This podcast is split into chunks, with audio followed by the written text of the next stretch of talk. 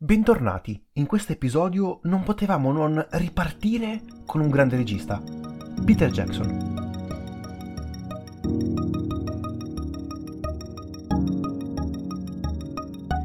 Peter Jackson, regista famosissimo neozelandese, nasce nel 1961 a Pukerua Bay e fin da piccolo è sempre stato appassionato di film, tant'è che a soli 8 anni iniziò a girare il suo primo semi cortometraggio, cortometraggio amatoriale con una 16 mm. Da lì con- continuò sua, il suo interesse per il cinema, anche a livello proprio di studio, quindi importante, fin quando non è riuscito a realmente realizzare, a portare a termine un uh, vero prodotto che è Bad Taste.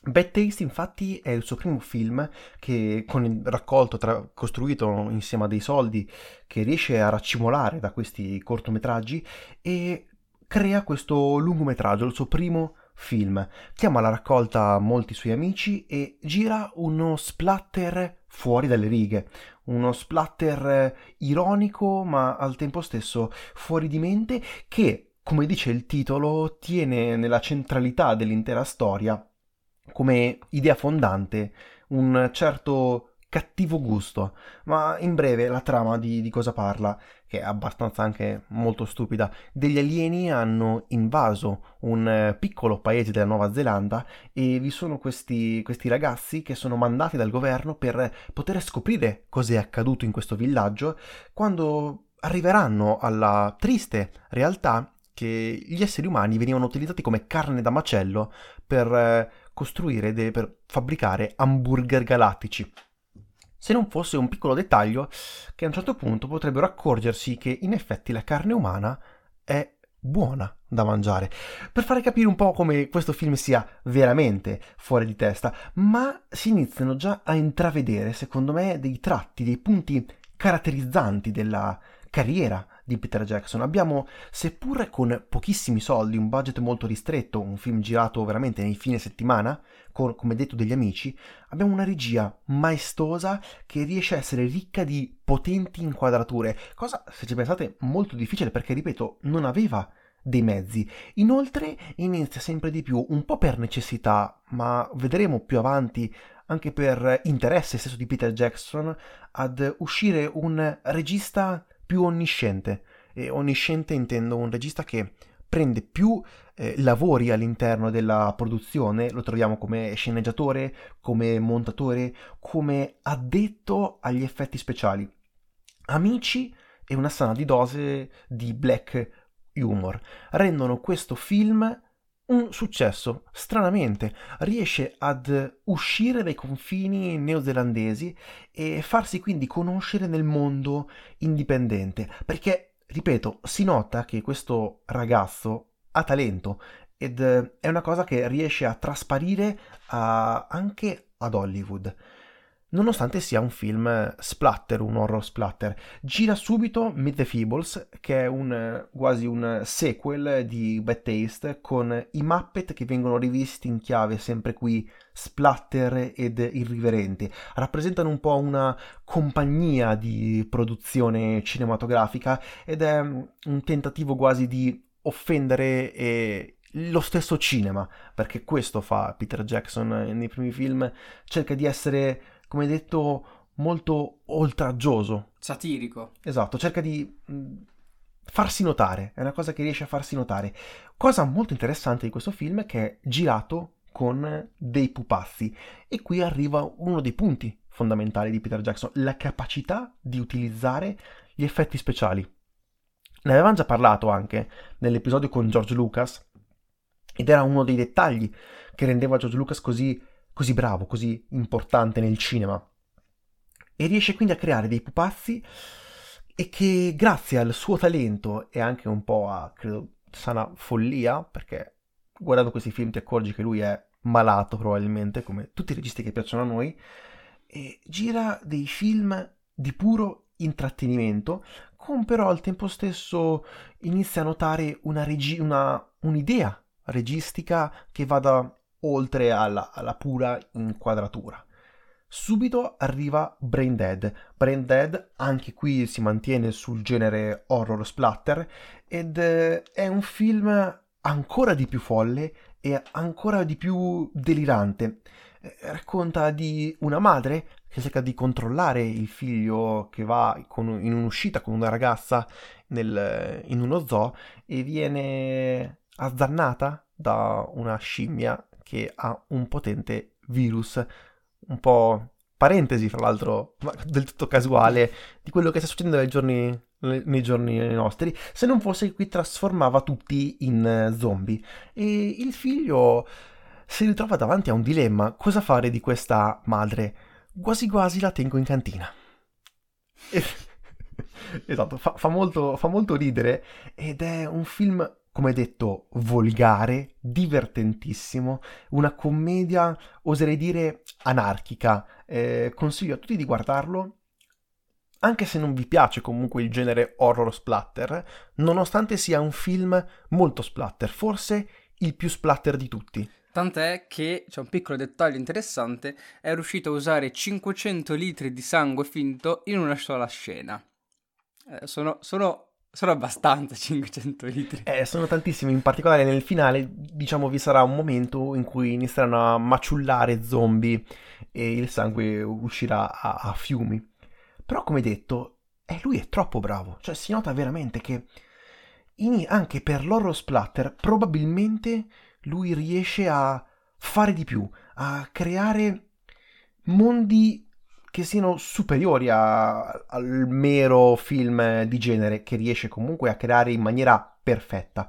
Ed è per questo che inizia a farsi notare, inizia a farsi notare anche al di fuori della Nuova Zelanda.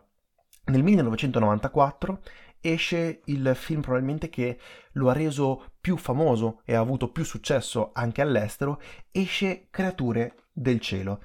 Due ragazze che con la poesia si uniscono e diventano amiche costruiscono mondi per sfuggire dalla, dalla realtà e scappare dai problemi con società e genitori. Questa è una caratteristica di creare mondi immaginari che poi rivedremo anche nella sua volontà di girare comunque la messa in scena del Signore degli Anelli, per cui forse al grande pubblico è, è giunto il nome di Peter Jackson. Però con eh, eh, Creature del Cielo e Peter Jackson vince il Leone d'Argento a Venezia, quindi per la migliore regia. Quindi quel regista neozelandese che per tre film ha fatto film eh, satirici, black humor e anche splatter, col quarto film si aggiudica comunque un premio importantissimo internazionale per la regia. Quindi non stiamo parlando di chi che sia.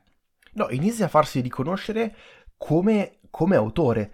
Ed è una cosa molto importante perché eh, riesce ad unire un, eh, un grande una grande inventiva, eh, una grande passione, perché i suoi film trasmettono tutti, secondo me, passione. Ed è eh, forse il punto focale che bisogna ricavare da, da, Peter Jackson, la continua ricerca di girare ciò che gli piace. Si nota che lui si diverte mentre, mentre sta girando e questa cosa riesce a trasmetterla anche allo spettatore, ma non solo allo spettatore qualsiasi, anche ad una giuria e a un festival importantissimo come Venezia ma è molto intelligente non solo a livello di regia, ma anche, come detto, a livello di produzione, a livello produttivo. Inizia con quegli amici con eh, cui faceva splatter pochi anni prima a creare una piccola casa di produzione che da lì a poco diventerà una delle più importanti case di effetti speciali al mondo, se non in questo momento credo la principale, quella che è veramente mm, la, la migliore che, che, ci sia sul mercato, ovvero la Weta, sia dal punto di vista effetti grafici visivi che da effetti grafici manuali. Quindi Weta Workshop e Weta Digital. Digital sì, per gli effetti gi- digitali. Ed come detto è un bravissimo produttore. Tutti i film che lui scrive con eh, la moglie, in qualche parte riesce a mantenere un, un certo livello di potere, un certo livello di produzione, cosa da non, diciamo, non dimenticare quando si parla di un regista che si inizia ad interfacciare con un mondo eh, di Hollywood, un mondo sempre più industriale. E non tutti ci riescono. Ne abbiamo parlato di un altro regista che riusciva a fare ciò ed, era, ed è, secondo me, Christopher Nolan, eh, di cui abbiamo fatto, fra l'altro, l'ultimo episodio prima degli inizi dei nostri speciali da quarantena.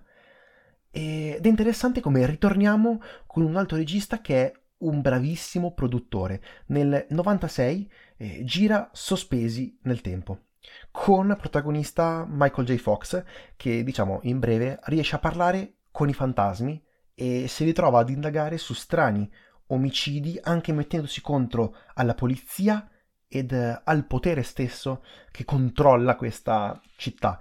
Ci sono delle similitudini con eh, Ritorno al futuro per i temi e la leggerezza con cui è trattato tutta, tutta, la trama e tutto il film. Tant'è che è una coproduzione dello stesso Peter Jackson con Robert Zemeckis, che è il regista di Ritorno al futuro. E anche qui gli amici sono molto importanti nella produzione, è tutto in house ed in particolare ci sono gli effetti speciali dei fantasmi e vorrei far notare un fantasma in particolare, ovvero diciamo il vero cattivo, il cattivo del film, che ad un occhio più attento di uno che ha visto tutti i film, in particolare Il Signore degli Anelli, potrà accorgersi che chiaramente il fantasma è un Nazgul. Lui sta facendo le prove tecniche per girare il Signore degli Anelli. Così come in Creature dal Cielo inizia a vedere come eh, creare mondi medievaleggianti, qui inizia ad testare gli effetti speciali di fantasmi, fra virgolette, e personaggi che poi ritroveremo nel Signore degli Anelli. È un film, anche qui, veramente folle, ma anche solo per la trama e per come si sviluppa, qualcosa di innovativo e di fresco che riesce a fare breccia nel, nel cinema e nell'industria hollywoodiana. Tant'è che, ripeto, come attore ha Michael J. Fox, che all'epoca era uno dei principali attori sulla cresta dell'onda eh, americana. A quel punto è il 96-97 e lui ha sempre avuto una passione, un, anzi forse un'utopia, per ricollegarmi un pochino a Terry Gilliam, riesce ad ottenere i diritti per girare Il Signore degli Anelli.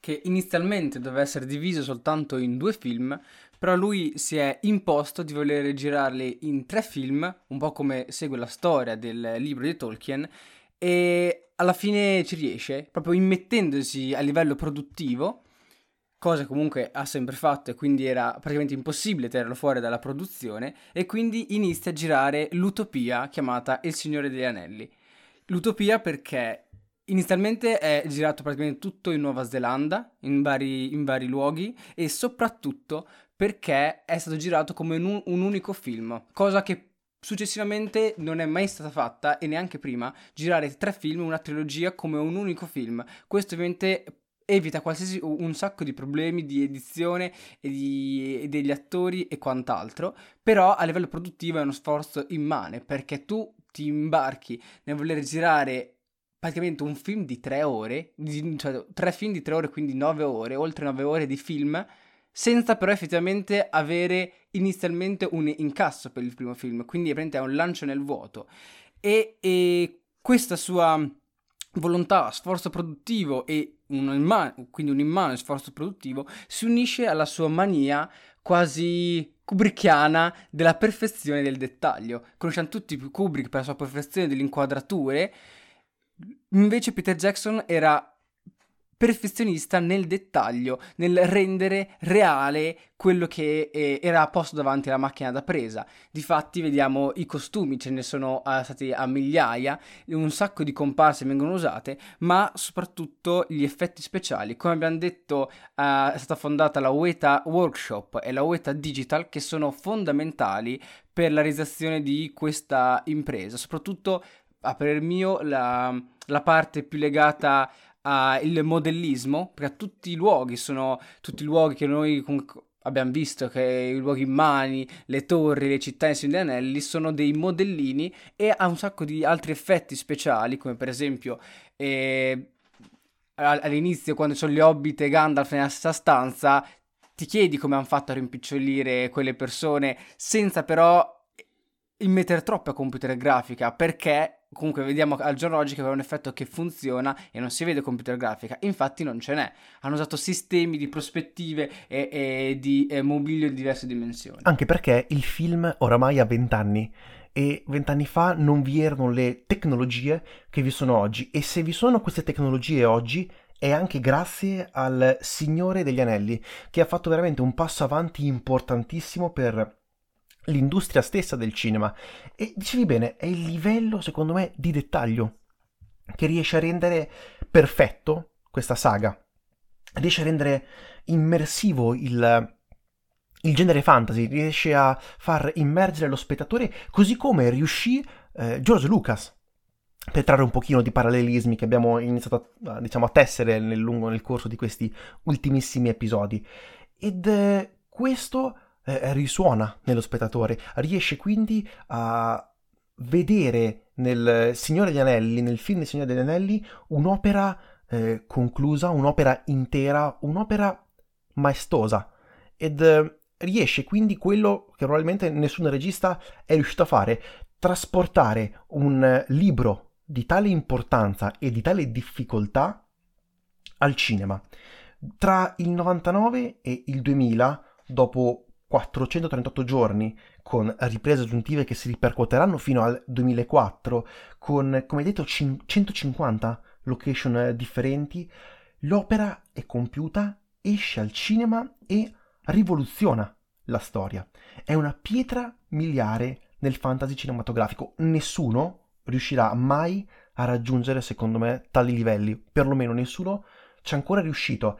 E, anzi, io spero che questo sia una, una, sfida per tutti i futuri registi che vogliono approcciarsi al genere fantasy, anche se sarà veramente molto difficile. Giusto per fare capire il livello di attenzione, eh, sin dalla pre-produzione iniziò a portare in queste bellissime colline neozelandesi un sacco di disegnatori ed illustratori con il solo compito di disegnare e costruire eh, su carta il mondo, il mondo del Signore di Anelli che con attraverso la Weta riuscirà a trasportare fisicamente e nella realtà. Eh, tra l'altro, nota interessante, tutti gli attori, è un mix di attori, no? Eh, parlando un attimino degli attori che hanno partecipato al film, eh, tra attori poco conosciuti e attori ben più conosciuti come Ian McKellen o lo stesso Aragorn, eh, Viggo Mortensen, che uniti loro stessi da una passione per il Signore degli Anelli, loro tutti avevano letto ed apprezzato, tranne forse Viggo, che però come si nota nei documentari del Signore degli Anelli, quelli, quelli extra, eh, era talmente preso dal, dal film che si ruppe i denti per, in, girando, girando, delle scene a cavallo e non volle smettere la produzione, volle continuare a girare con, eh, a protesi senza farsi curare, per far capire quanta passione ed unione c'era all'interno della troupe e del cast. E non stiamo parlando di una troupe piccolina. Per poter gestire circa 7 set differenti e girare tre film contemporaneamente sono servite migliaia e migliaia di persone. Ed eh, Peter Jackson è riuscito a tramandare a ciascuna di esse la passione che lui aveva per l'opera. Ed è per questo che il film ha avuto successo. Tu hai detto che speri che qualche regista riuscirà a, su- a superare questa immensa opera, però purtroppo, secondo me, a livello produttivo è impossibile. A livello produttivo attuale, già mi ha stupito uh, vent'anni fa, però a livello produttivo attuale non c'è qua nessuna casa di produzione che ti fa fare tre film di questo tipo lanciandoti così, tutti di fila, con questo cast immenso. Anche perché alla fine, se ci pensi, sono passati vent'anni, ma il film è ancora attuale. Il film riesce a essere, eh, riesce a vederlo senza notare il tempo che scorre, il tempo fisico che è trascorso negli anni, perché il livello di dettaglio, l'attenzione per gli effetti grafici, che ok, vi è comunque computer grafica perché ci deve essere, ma è sapientemente mescolata con molto, molta fisicità, molti effetti prostetici, molti effetti quindi creati sul set stessi. Il film non è solo un successo al botteghino, ma è anche un successo per quanto riguarda i premi. Peter Jackson, che quel, fino ad ora era ok, un regista premiato a Venezia, arriva a vincere oltre 17 Oscars. E nasce un vero e proprio fenomeno cinematografico e Peter Jackson inizia a ottenere un potere che nessun altro regista può dire di avere. Forse Spielberg e lo stesso George Lucas possono avere quel potere che ha Peter Jackson in quel momento. Ed è anche molto furbo, perché avendo fatto tecnicamente risparmiare i soldi alla New Line Cinema, per, eh, lui, la New Line voleva due film, lui con lo stesso prezzo ne girò tre, ma al tempo stesso prese i diritti per eh, l'audiovisivo, una, piccola, una piccolissima percentuale sulla distribuzione dei DVD, dei Blu-ray, delle mille mille edizioni che ogni cinque anni riescono con qualcosa di aggiuntivo, eh, che è diventato miliardario per far capire il potere che ha il cinema e anche, anche, a livello economico e quanto questo Peter Jackson, ok, sia ok, un folle, ma al tempo stesso una persona estremamente intelligente dal punto di vista produttivo e distributivo. Chi è che non ha un Blu-ray di, del Signore di Anelli a casa? Bene o male, tutti ce l'hanno ed, ed è riuscito a fare questo, a entrare nell'immaginario collettivo così come è riuscito ad entrare Star Wars. È il 2005, Peter Jackson come detto è il più potente in quel momento al mondo e può fare quello che vuole. E cosa fa? Gira un'altra sua follia, un'altra sua utopia che aveva sin da bambino che lo ha sempre affascinato. Gira King Kong. King Kong però non è un film come ci si può magari aspettare con eh, il mostro al centro, ma come nei migliori film di Godzilla, di cui abbiamo parlato nei primissimi episodi di questo podcast, il mostro c'è ma è talmente grosso che non si vede per la durata principale del film e, ed è molto bello secondo me eh, questa idea di lasciare eh, un, un mostro così importante solo per le scene veramente importanti. Inoltre è un film pieno di riferimenti, si possono trovare tre film al suo interno. Abbiamo un film sulla Grande Depressione americana, l'avventura a Skull Island e l'arrivo della bestia di King Kong a New York. Jackson è, come detto, a livello registico maestoso, ha delle inquadrature epiche come credo nessun altro riesca a fare, mescolando il fantasy alla... rendendolo il più possibile reale. Non credo nessun altro ci riesca, forse secondo me Terry Gilliam, se volessimo fare un collegamento, e Guillermo del Toro. Sono quei tre registi che eh, sanno sapientemente mm, utilizzare la materia del fantastico e renderla il più possibile reale, che è poi a quello che riesce a passare allo spettatore. Ed eh, alla fine è bello, inter- è bello, notare come è sempre lo stesso Peter Jackson di Bad Taste, guidato dalla stessa passione, solo con mezzi potentissimi e praticamente infiniti. I film oramai riesce a produrli lui, a decidere ciò che vuole girare ed arriva un, uh, un thriller, arriva Amabili Resti. La quattordicenne Susie è stata uccisa ed intrappolata in una dimensione onirica tra cielo e e terra e da lì guida la sua famiglia alla scoperta un, del suo misterioso assassino con eh, Saoirse Ronan e Stanley Tucci che è nel ruolo del killer che sono bravissimi in un film veramente difficile da girare ed da gestire perché si trova fra vari piani temporali, tra vari mondi, vi è il mondo della morte, vi è il mondo reale, è un thriller fantasy marchiato dalla morte ed Peter Jackson, anche se eh, l'ho visto recentemente, eh, sul, dopo metà film un pochino si perde perché si aprono veramente moltissime linee temporali e moltissime storyline all'interno del film, riesce comunque ad gestire sapientemente un film molto molto gradevole ed, lo dirò spesso, interessante, è una cosa che dovremmo farci delle magliette con eh, oramai questi slogan che ripetiamo in continuazione. A un certo punto, però, la New Line insieme all'MGM inizia la produzione dell'Hobbit, visto l'incredibile successo al botteghino ed in box off in, eh, e anche in home video del Signore degli Anelli, inizia a cercare di adattare la favola, perché alla fine è veramente un libro piccolissimo dello Hobbit di Tolkien, per creare tre film. Cosa è andato storto, secondo me, in questa saga, pur rimanendo un bellissimo film fantasy. È un film che riesce comunque a essere goduto e deve essere visto, secondo me, al, al cinema. cosa è andato storto in questo, in, storto in questo prequel del Signore degli Anelli? Cerchiamo di capirlo. Inizialmente la produzione, la pre-produzione e la sceneggiatura e la regia è affidata a Guillermo del Toro. Come detto, è un regista che un pochino si ricollega a Peter Jackson nel, nell'idea di quello che gira. Probabilmente molto meno comico rispetto a Peter Jackson e molto meno, vorrei dire, demenziale, ma non in senso negativo. E la capacità di eh, dare leggerezza a scene molto complesse.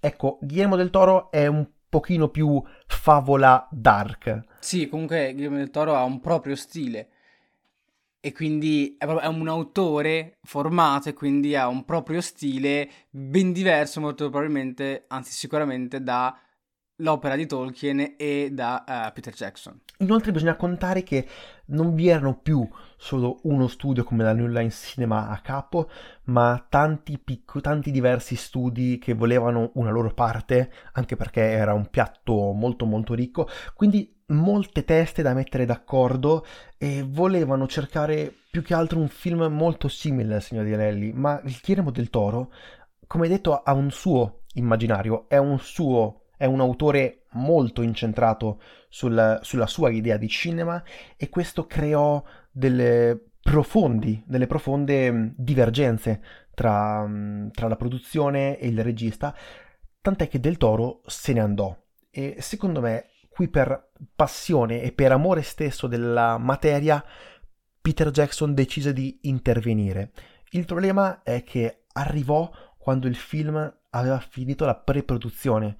Non potevano eh, spe- impiegare altri 24 mesi per riniziare da capo e buttare via tutto ciò che Guillermo del Toro aveva fatto. Nel giro di un mese si ritrova a dover girare senza preparazione, lui che è, come detto, un maniaco del dettaglio, a girare una trilogia, tre film, quasi nove ore di girato, senza avere eh, probabilmente coscienza di quello che stava facendo, ma solo un'incredibile voglia di portare quest'opera e dare rispetto al signore Vianelli che un pochino è anche parte della sua storia, soprattutto quando parli del cinema eh, parli di Peter Jackson, non parli di Tolkien, ok? L'universo è suo, ma è lui il creatore, eh, quello che ha costruito tutta questa opera e quindi è un pochino il, il, suo, il suo, figlio. E si ritrova ad, in, questa, in, questa, opera al limite dello, dello stress e della follia a dover girare giorno per giorno, anche non sapendo cosa girare, non avendo un piano regia, ma decidendolo di volta in volta. E che cos'è brevemente il piano regia? È semplicemente eh, i punti macchina che vengono pre-pensati in sopralluogo dal uh, regista. Questo per facilitare tutto, soprattutto per facilitare la produzione, ovviamente. E questo voleva dire, pensate, un set molto grande con moltissime persone. Eh, che decidere i punti macchina prima era molto comodo per poter andare a stilare una, una vera e propria scaletta di sì, quello da andare a girare. Sì, tutto perché bisogna spostare i vari, i vari pezzi delle luci. Ed um, lo stesso Peter Jackson pensava che fossero due film ed è girato per essere un, uh, non una trilogia, ma essere due film conclusivi. Se non fosse che all'ultimo, a produzione già finita, le case di produzione, molto probabilmente perché volevano soldi, volevano veramente incassare e sfruttare appieno questa, quest'opera, decisero di trasformarlo in tre film e questa cosa secondo me ne risente, ne risente moltissimo. Ora, se notate non abbiamo parlato moltissimo della trama, anche perché secondo me, anche secondo te, è abbastanza inutile andare. conosciuta e comunque è un libretto minuscolo. Però il, si vede proprio che c'è stato un, un rush nella, pro, nella, produzione e anche nella stessa post-produzione per eh, mandare e mettere al cinema il prima possibile questo film. Questo rush nella post-produzione ovviamente si trasforma in mancanza del livello di dettaglio. Quindi iniziamo a vedere che il, la computer grafica, qui molto digitale, eh, fatta eh, con green screen per risparmiare tempo, perché non avevano tempo, inizia veramente a mostrare un film che a livello qualitativo, proprio a livello qualitativo della computer grafica, è peggiore rispetto a quello iniziale, alla trilogia classica. Ed è un grave problema, secondo me, perché perdi completamente il centro della storia.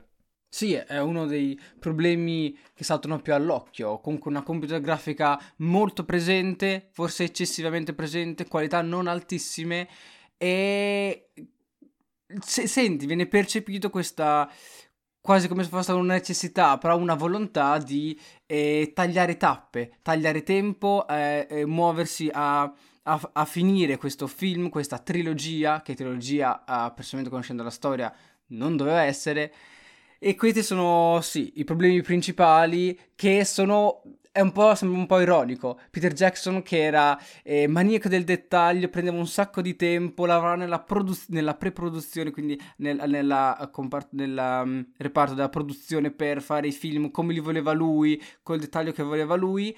Si è ritrovato a girare l'Hobbit possiamo dire totalmente come non voleva lui, quindi senza tempo, senza preparazione, con un sacco di effetti in CGI e poca presenza materiale, che è quella che ha caratterizzato e ha portato ai giorni nostri Cine degli Anelli senza, senza quasi una ruga. In più, un piccolo dettaglio tecnico, il film è girato in 48 frame al secondo, mentre il, classicamente il film è 24 frame al secondo. Ora, ora voi direte, ma meglio, no? Una più più fotogrammi vuol dire miglior qualità dell'immagine, se non fosse che tu devi fare la post-produzione, devi metterti a eh, disegnare e costruire a livello grafico gli effetti speciali. E se prima dovevi farlo per 24 frame al secondo, qui devi farlo per 48 frame al secondo, il che diciamo raddoppia i tempi di pro- post-produzione.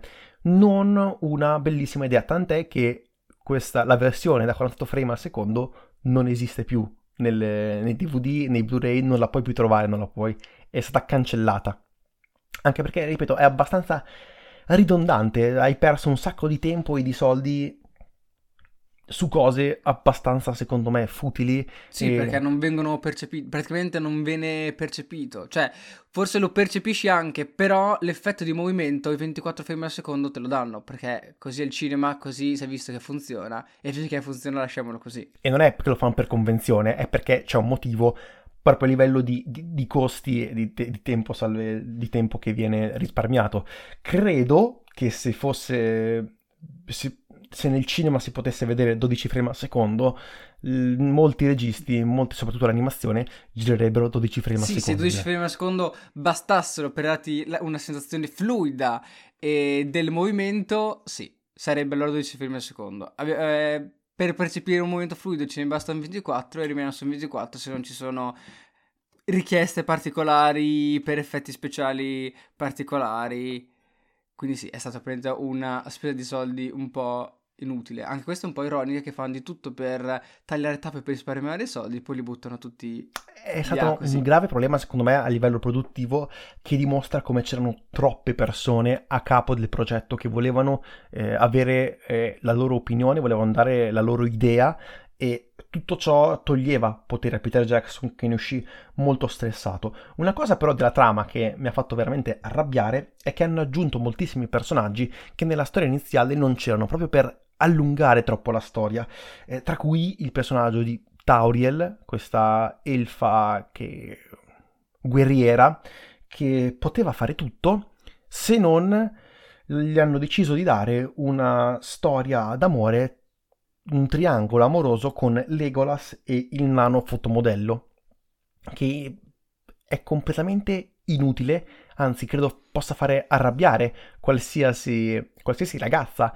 Eh, la loro idea era di creare una storyline amorosa per poter andare a prendere come focus eh, anche le ragazze, ma io credo che tutti gli appassionati, tutte le appassionate del Signore degli Anelli volessero vedere combattimenti, volessero vedere mh, mm, non una storia d'amore tra Legolas, Tauriel e un nano fotomodello. E soprattutto si sente che questa storia d'amore, questa volontà amorosa di questo personaggio inventato era fittizia perché è forse molto diversa da quelle specie di sottotrame amorose che legano alcuni personaggi che, eh, che ci ha abituato Signore degli Anelli. La trilogia originale c'è tipo tra le, l'elfa e Aragorn e c'è questo sentimento amoroso che li lega per tutta la trilogia, però non viene così marcata, sottolineata, smielata. E soprattutto l'hanno aggiunta con riprese aggiuntive, cioè hanno creato tutto ciò e dopo per poter allungare il più possibile la storia e creare tre film. Ora, sembrerà che li abbiamo smontati questi, questa, questa, trilogia, però è comunque un bellissimo fantasy perché Peter Jackson è un grandissimo regista.